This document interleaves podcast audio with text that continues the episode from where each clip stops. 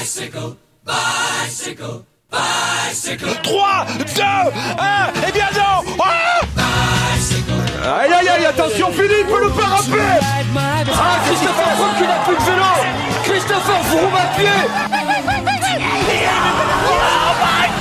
De nouveau Pierre Roland, attaque de Pierre Roland encore une fois. Personne ne réagit Bonjour à toutes et à tous, bienvenue dans un nouveau euh, podcast, vélo podcast. Bonne année déjà, bonne année à toutes et à tous. 2022, meilleurs vœux, euh, une victoire euh, française sur le Tour de France, mais une victoire française, euh, oui, sur les deux Tours de France. Et ça, on va en parler dans quelques instants avec notre invité. Mais déjà, je vais présenter bah, l'inamovible François-Pierre Noël, mon acolyte de toujours pour la troisième année vélo podcast. C'est parti. Bonjour François-Pierre. Salut Guillaume, salut à toutes et à tous. Bon, t'es prêt François-Pierre pour cette nouvelle année Là, ça- on va commencer fort. Hein. Oui, on va commencer fort. Bah attends, euh, franchement, on parle d'une équipe française qui a plein de jeunes euh, coureurs prometteuses. On a euh, une grosse recrue qui a déjà gagné. Bref, il y a plein de choses à dire, ça va être passionnant. Et pour parler de cyclisme féminin, parce que oui, c'est un podcast 100% cyclisme féminin, on accueille Julien Després d'Actu Cyclisme Féminin. Bonjour Julien et bonne année. Bonne année à tous, euh, et bonne euh, meilleurs vœux à tous et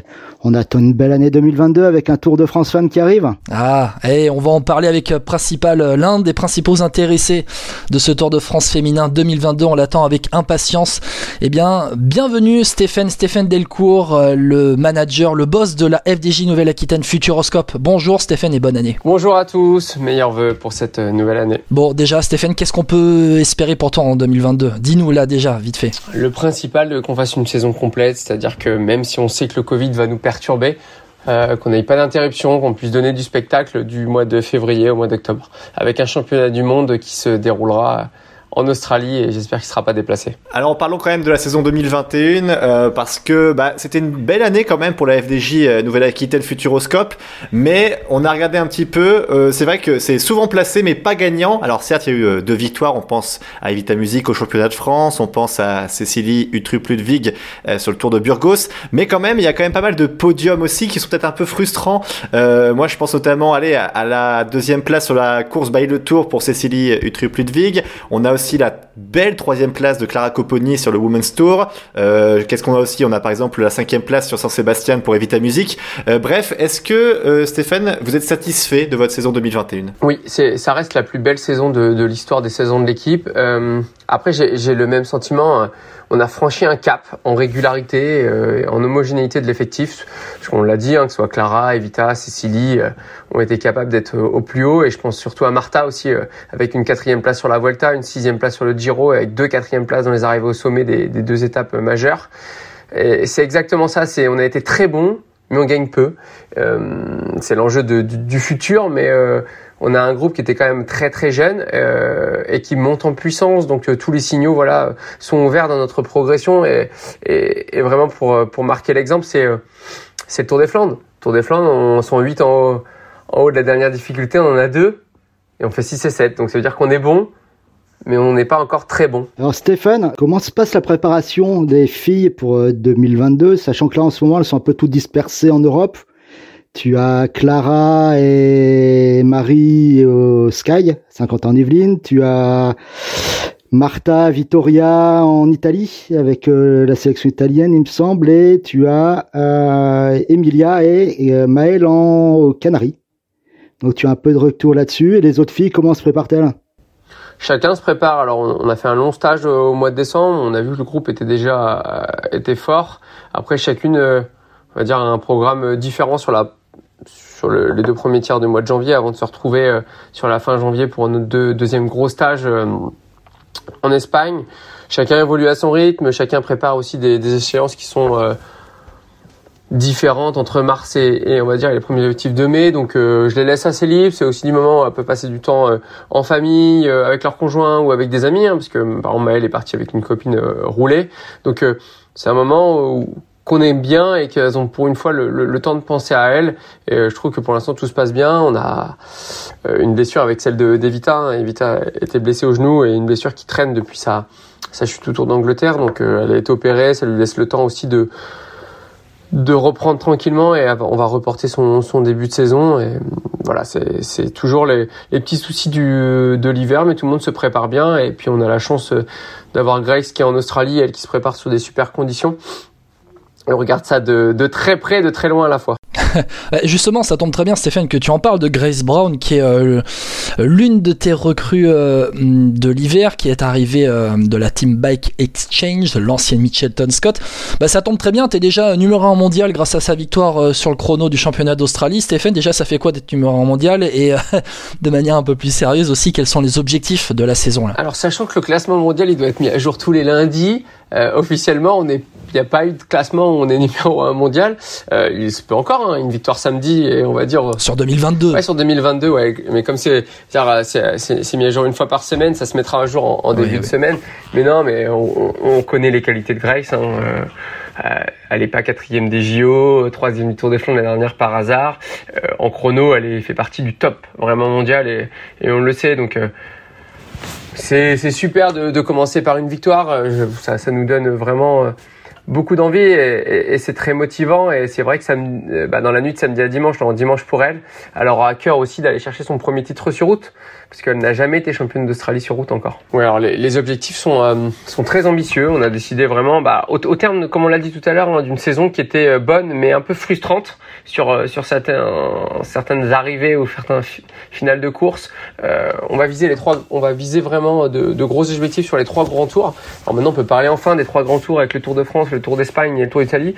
On va hum, vraiment avoir trois, trois gros effectifs au départ de ces trois grands tours avec l'envie d'essayer de, de, peser sur des courses à étapes en, jouant euh, vraiment les premiers rôles. Donc sur ces trois grands tours, on arrivera avec trois leaders désignés où on aura l'envie de, de, jouer la gagne. Et quand je parle de jouer la gagne, c'est euh, d'être capable de, de, renverser le général, d'être capable de faire le top 5 au minimum et vraiment d'être acteur du, du, début à la fin de, de ces trois grands tours. Après, évidemment, on a, on, on a mis en place une équipe de classiques aussi. Et euh, on a encore cette similitude entre des athlètes qui sont très forts sur les classiques et très forts dans les grands tours.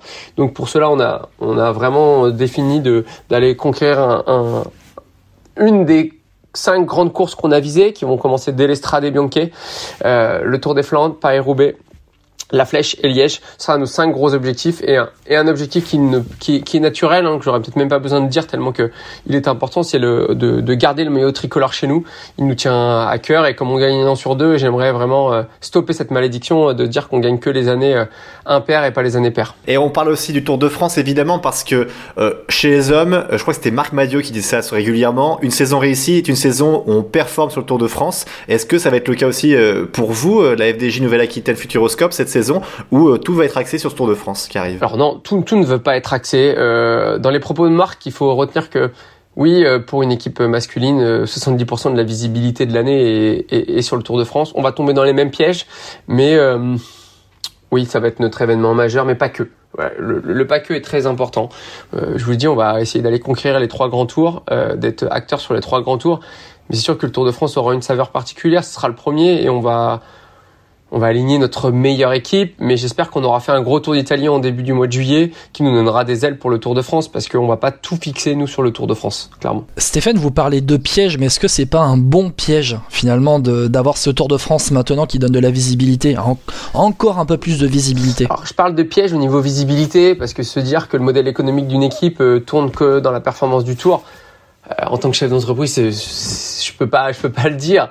Il faut absolument être capable de, de performer autour, comme l'a dit Marc, oui.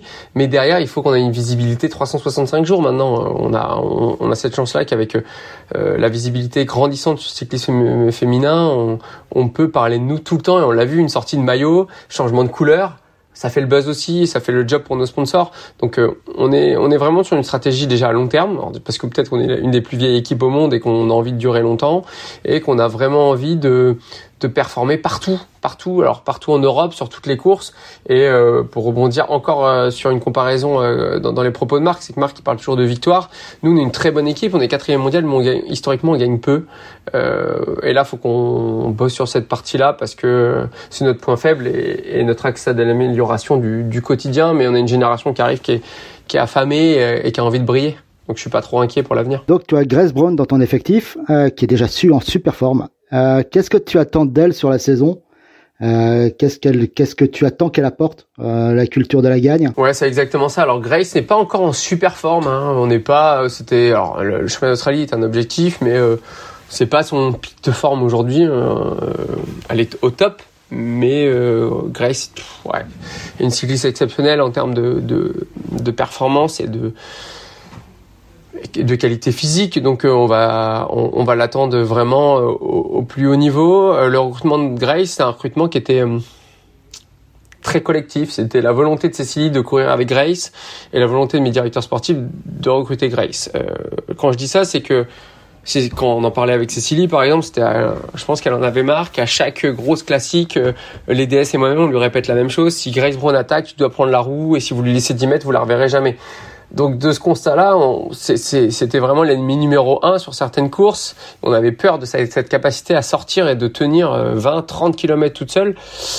Cette arme-là, on préfère la- l'avoir chez nous. On va l'avoir chez nous et pas contre nous. Voilà, tu t'es dit je vais l'acheter, comme ça quand elle partira, ben, je la laisserai partir, ce sera pour moi. Est-ce que tu peux faire la même avec Van Vleuten cette année ou pas? Ouais, après, non, c'est- après voilà, pour un Emic Van Vleuten, c'est pas du tout le. Alors déjà, je, je, je peux pas dire qu'on l'a acheté parce que je pense qu'on était, on on- pas les, on, on fait pas partie des gros budgets euh, du, du cyclisme féminin et euh, c'est plus le projet avec qui elle, a, qui elle a adhéré, sachant que Grace avait des offres de toutes les équipes au- du top 10 du World Tour.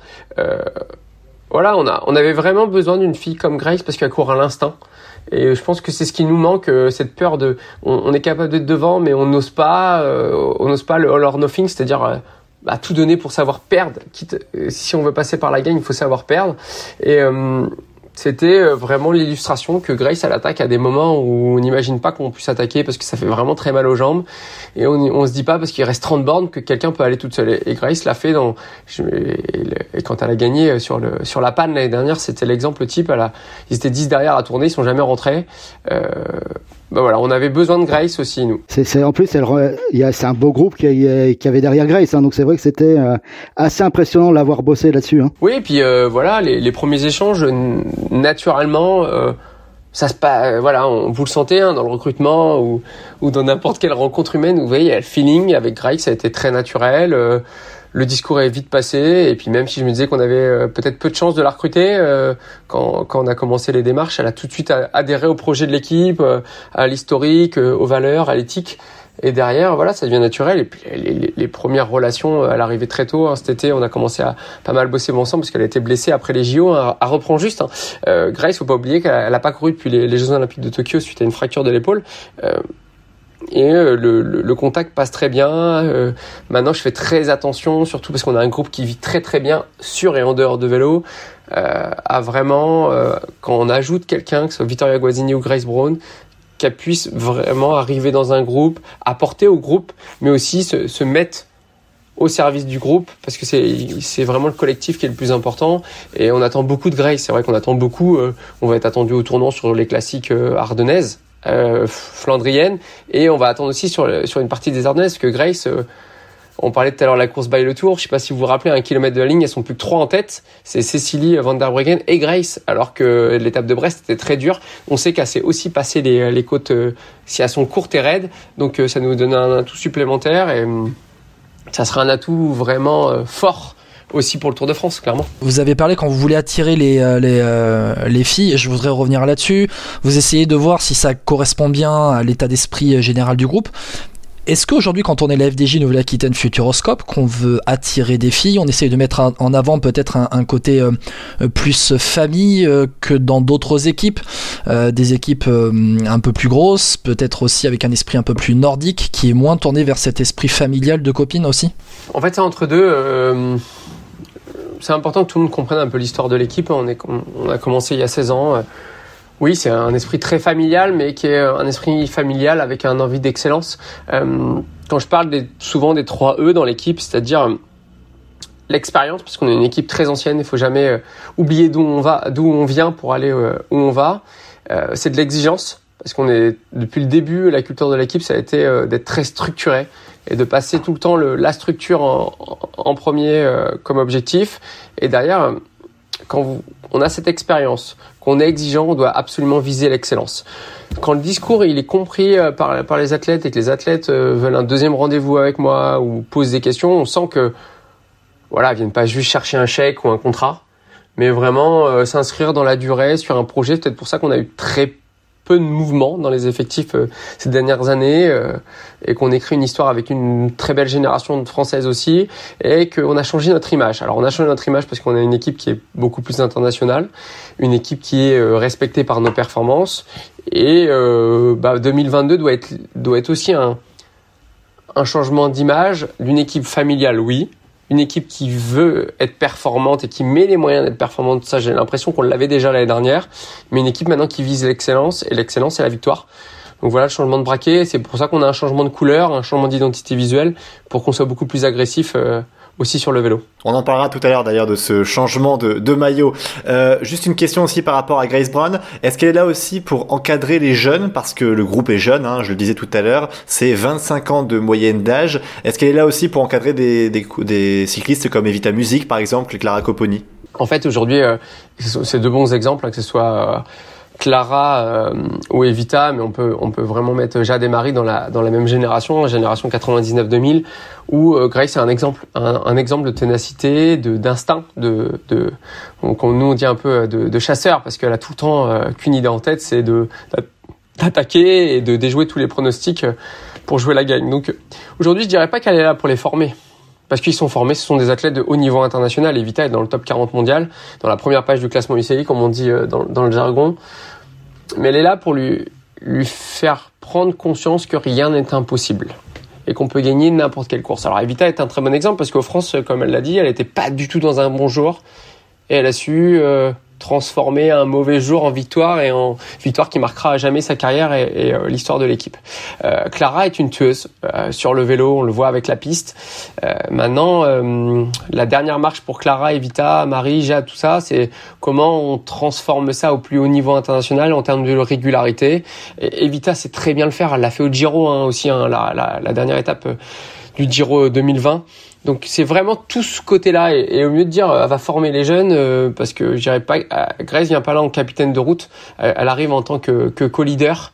C'est de donner cette envie de la gagne, cette soif de toujours euh, remporter la victoire. Et Cécilie est hyper régulière, mais elle a aussi besoin de, de, de Grace pour, euh, pour franchir un cap et une Martha Cavalli qui est peut-être la plus régulière aussi de la saison. Elle a besoin de cet instinct de victoire et cette soif de victoire de, de Grace. Donc je dirais plus que c'est un exemple pour elle. Et euh, le but de Grace, c'est qu'elle pousse tout notre groupe vers le haut euh, en ayant cette, cette soif de victoire et pas juste cette soif de bons résultats. Mais euh, en parlant de, tu, tu dis que Grace veut toujours attaquer, mais ça, ça risque pas de poser problème avec Brody aussi qui adore attaquer? Non, parce que bah, déjà le calendrier est plus grand, donc on peut, on va, on va quand même souvent double front. On a 20% d'augmentation de calendrier euh, cette saison. Brody, elle a besoin d'attaquer, mais bah, avec l'arrivée de nouveaux talents dans l'équipe, euh, elle a souvent été soit celle qui allait dans la première échappée, qui durcissait la course, ou celle qui épaulait euh, nos leaders, ou les deux. Des fois, pendant la même course, Brody était capable de tout faire. Donc, euh, évidemment, l'arrivée de, Grace pour Brody, c'est énorme parce qu'on a Lorraine, euh, sa compatriote australienne qui, partait à la retraite. Euh, l'arrivée de, Grace, c'est vrai qu'elle est très bien accueillie. Par l'ensemble du groupe, euh, mais surtout par, par Brody, parce que euh, Azon, ce caractère, comme tu l'as comme tu l'as dit, hein, similaire de, de toujours vouloir être porté par l'avant. Et en fait, l'arrivée de Grace, c'est tout simple, c'est que quand Grace va attaquer, s'il se met à 10 à rouler, les portes, c'est les portes ouvertes pour les autres, parce que on va pas, on n'aura pas qu'une cartouche. Et Brody peut vraiment s'inscrire dans dans cette démarche. Et on parle de Brody Chapman, hein, pour euh, celles et ceux qui nous écoutent et qui connaissent pas forcément l'effectif de la FDJ Nouvelle-Aquitaine Futuroscope. Tu continues également dans la jeunesse, euh, dans le recrutement de jeunesse avec Vittoria Guazzini, la toute récente championne d'Europe euh, U23 du chrono. En fait, on avait un point, on avait un gros point faible quand même en, depuis quelques années. C'est quand même l'épreuve chronométrée. Euh, aussi parce qu'on a une Marie Lunette qui on pouvait pas mettre à 100% sur le chrono parce qu'elle a cette double casquette euh, piste et route et qu'on lui avait dit euh, bah, pour 2000, pour 2020 et 2021 après pour Tokyo, Clara et Marie, c'est d'abord on vous donne la priorité sur la piste et vous venez sur la route pour vous amuser et pour commencer à préparer l'avenir, mais euh, focus c'était d'aller chercher une médaille au jeu. Euh, on a vu que Marie et Clara, et j'oublie pas Clara parce que vu le chrono qu'elle a fait autour d'Angleterre, euh, je pense qu'elle aurait vraiment des raisons de m'en vouloir si je l'oubliais, qu'on a deux athlètes en devenir sur le chrono.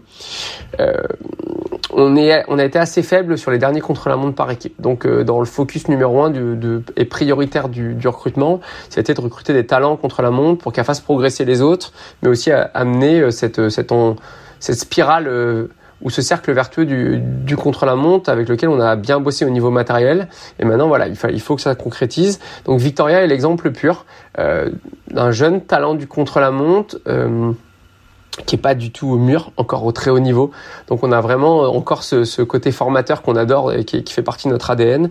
Et aussi on sait que Vittoria s'entendait très bien avec Marta Cavalli, donc euh, et s'entendait très bien sur la piste aussi avec Marie et Clara. Donc euh, c'était vraiment naturel que, que, que Vittoria intègre l'effectif. Et voilà, quand on prend le potentiel de Vittoria, euh, on peut être que ambitieux pour elle dans les années à venir, et que ce soit sur les preuves kilométrées ou sur les classiques euh, flandriennes. Bon, celle qui nous a bluffé, euh, Stéphane, c'est évidemment Clara Copponi, euh, troisième au Women's Tour. Euh, elle a fait deux podiums. Euh, déjà, première question, est-ce qu'il y a eu un déclic chez elle avec cette course? Ouais, il y, y, a un déclic, mais oh, le talent de Clara, je pense que ceux qui regardent le vélo ou le vélo féminin, euh, Clara, ça fait 15 ans qu'elle remporte tout, toutes, dans toutes les petites catégories, elle remporte tout.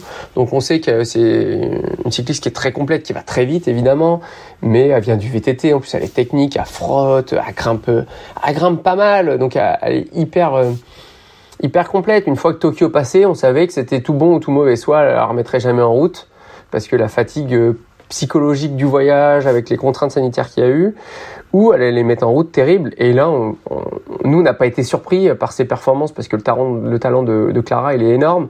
Euh, moi, ce que je vois du, Tour d'Angleterre, c'est que quand l'échappée qui fera le général euh, se fait, Clara rentre toute seule dans la bosse.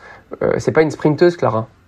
C'est une fille très polyvalente qui sait tout faire et qui est ultra douée et que maintenant, bah voilà, sur une année 2022 où elle va être quand même focus quasiment que sur la route, on va entendre beaucoup parler de Clara c'est clair. Et est-ce que euh, le regard des autres filles a changé aussi euh, parce que grâce à cette performance aussi parce que forcément elle fait pas partie des leaders de base de l'équipe?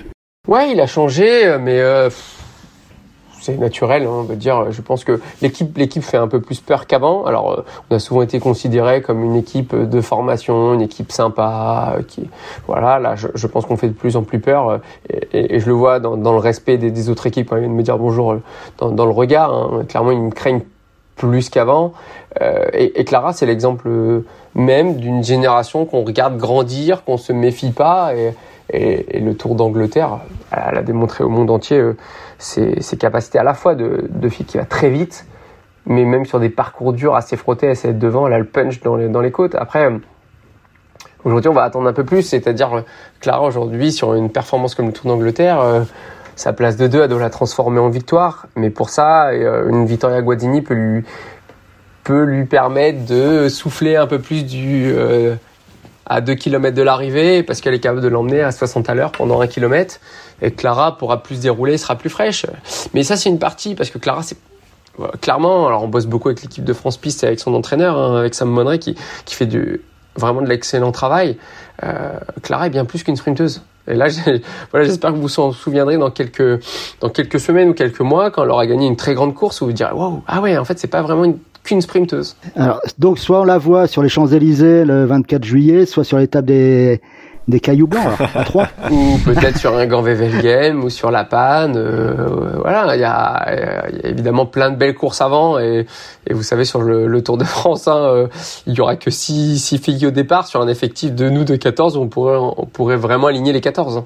Stéphane Delcourt, le boss de la FDJ Nouvelle-Aquitaine Futuroscope euh, est avec nous. On est sur le même modèle que les euh, bilans qu'on a fait avec euh, les boss des équipes hommes en fin d'année dernière. On redémarre 2022 avec non pas un bilan, mais finalement une grande présentation de, cette année 2022 de la FDJ Nouvelle-Aquitaine Futuroscope. On continue, allez-y. Alors on va parler d'Evita Music, est championne de France en titre. Hein. Euh, quel rôle tu lui donnes cette année?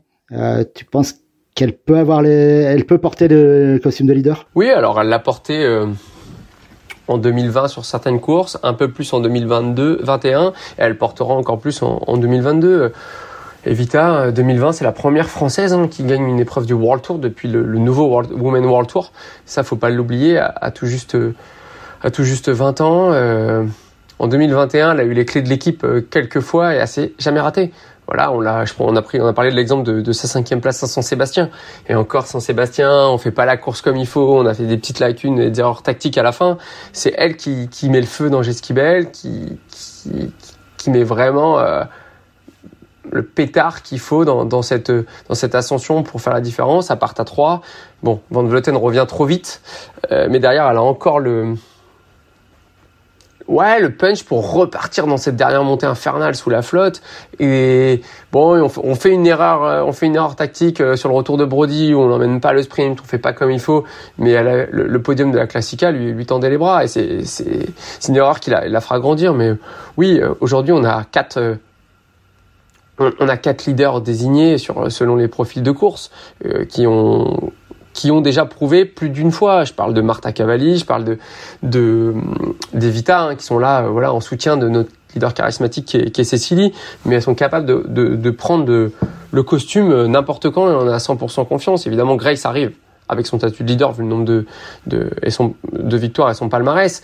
Et puis on parlait de Clara aussi, hein. Clara sont dans, dans, dans la même lignée, peut-être avec un décalage d'un an par rapport à Evita, mais Evita a un très très bel avenir. Et, euh, elle devient de plus en plus complète parce que Evita, on parle toujours d'Evita comme une grimpeuse.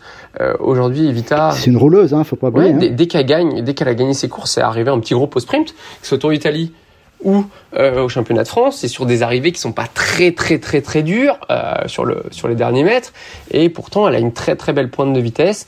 Euh, elle connaît depuis deux ans une forte progression sur le chrono, qu'on travaille beaucoup avec son entraîneur.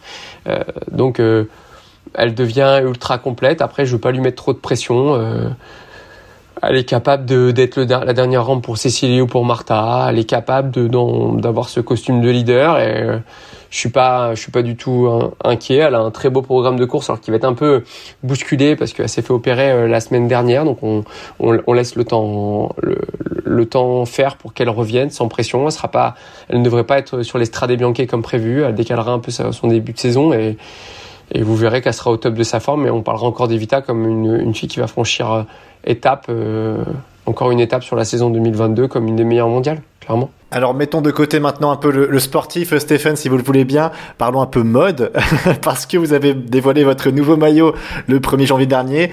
Et alors personnellement, je trouve que je crois que c'est le plus beau maillot d'une équipe cycliste française de, depuis que je suis né, je crois. Euh, mais franchement, euh, enfin, il représente tout. Il a vraiment tout ce maillot. Je sais pas ce qu'en pense Guillaume et Julien. C'est un petit tour d'horizon. Euh, j'aime beaucoup, j'aime beaucoup, ah, vraiment. Je, je, le trouve magnifique ce, ce maillot. C'est une réussite. Et Stéphane, alors déjà, Qu'est-ce que vous en pensez de ce maillot Et surtout, est-ce que vous avez votre mot à dire quand on vous propose un maillot comme ça Ah, je vais pas être objectif, hein, parce que je vais vous raconter un peu l'histoire. Bah, il va pas te dire qu'il est dégueulasse le maillot. Non, mais il peut, il peut, il peut dire qu'il préférait celui de l'an dernier, par exemple. Non, non, en, fait, c'est vrai qu'on a eu, on a eu une tendance blanche avec la pétale du Futuroscope durant, de mémoire, quasi 11 ans. Euh, après FDJ est arrivé, on avait besoin de l'aura d'FDJ, on a fait quasiment un copier-coller euh, à la sauce Futuroscope de, pendant deux ans. Euh, on cherchait un peu, on cherchait un peu notre identité depuis deux ans et on a, en accord avec FDJ, euh, selon, selon un peu. Alors, faut pas oublier que FDJ ils sont joueurs hein, euh, et même dans les décisions, on s'était mis d'accord que si on faisait une grosse saison, j'aurais plus la main, on va dire, sur le design. J'avais envie de changer personnellement, vraiment là, là je dis jeu parce que je l'ai poussé à changer. Et après la course by le tour, j'ai demandé à la présidente de FDJ, Stéphane Palès, de monter dans le motorhome de l'équipe et de parler avec les filles sur qu'est-ce qu'un beau maillot, qu'est-ce qui leur donnerait envie? À partir de là, on m'a dit ok, euh, déjà sur le cuissard à la main, et on, t'impose qu'une chose, c'est de garder le bleu, blanc, rouge. Mais on te dira pas euh, non, on te donnera notre avis, mais tu fais ce que tu veux. Déjà, en partant de ça, l'échange avec les filles était très constructif. Et on a voulu donner une image innovante, et ça passe par un côté classe, et ça passe par le cuissard, qui était euh, très vite noir et un noir profond, c'est-à-dire c'est pas un noir qui se transforme en gris, mais un vrai noir le plus profond possible. Euh, notre changement d'équipementier aussi nous nous permet d'aller chercher de nouvelles matières, de d'innover, et que derrière on a cherché un maillot qui soit euh, quand même unique. Alors ce qui est difficile, c'est que je connais pas le maillot des autres quand je le fais, et j'ai essayé de m'entourer le moins de personnes possible cette année pour euh, faire le maillot et on est on a mis assez longtemps quand même, on a peut-être passé par 12 ou 13 versions pour arriver à celui-là que, évidemment moi personnellement je trouve abouti, mais très vite ça a fait l'unanimité en interne, que ce soit les filles. Et quand je leur ai présenté sur Paris Roubaix, euh, j'ai de, de, cette année, j'ai eu vraiment très peur qu'il y ait des fuites euh, même si euh, j'ai essayé qu'il n'y ait aucune photo, il n'y ait eu aucun transfert de fichiers, voilà. Le, but c'est que notre maillot soit un peu plus agressif, très moderne et très classe, et euh, qu'on respecte quand même le, les couleurs de notre sponsor principal qui est FDJ de notre pays, mais avec une grosse dose d'innovation, clairement. Bah c'est réussi. En tout cas, vraiment bravo parce que ce maillot, euh, je le trouve assez incroyable. Si vous voulez aller le voir, hein, d'ailleurs ceux qui nous écoutent, euh, allez sur internet, faut taper ce, le maillot FDJ Nouvelle-Aquitaine Futuroscope. Il est vraiment, euh, ouais, j'ai envie presque de dire parfait parce que quand on voit les autres équipes françaises, même chez les hommes ou même chez les femmes, enfin le maillot, voilà, il est, c'est un peu plus classique, dirons-nous. Et, et, puis en plus, tu te démarques un petit peu de l'équipe masculine FDJ, là où tu étais plutôt proche dans les dans les couleurs, dans les tons avec le blanc qui était plutôt dominant. Là, t'as vraiment des couleurs plus foncées qui, euh, voilà, qui, prennent le dessus. Oui, alors il y a, vraiment une, un respect profond entre les deux équipes et les deux structures, mais il faut pas oublier qu'on est vraiment deux structures complètement différentes. Euh, on n'a aucun lien juridique ni capitalistique, euh, beaucoup de respect. Hein. On travaille, je veux dire, il n'y a pas une semaine où j'ai pas un, un Jérémy Roy ou un Philippe Mauduit ou un Seb Joly euh, par message ou au téléphone. Il y a beaucoup de respect, on s'entraide sur tout, sur le matériel, sur, sur tous les sujets qu'on peut avoir, mais on est deux structures différentes. Et euh, à l'image de ce que Trek a où ils sont qu'une qui sont qu'une équipe mais avec deux maillots différents, on a eu besoin de dire, vous nous avez beaucoup aidé, on a nous bénéficié de vos couleurs et de votre et de votre culture. Maintenant, il faut qu'on avance de notre propre zèle. Et puis, je sais pas si vous avez vu un peu les, les retours euh, des, des, des, de l'équipe garçon sur notre maillot. Bah, euh, J'ai vu celui de Gardieri, moi. Très beau.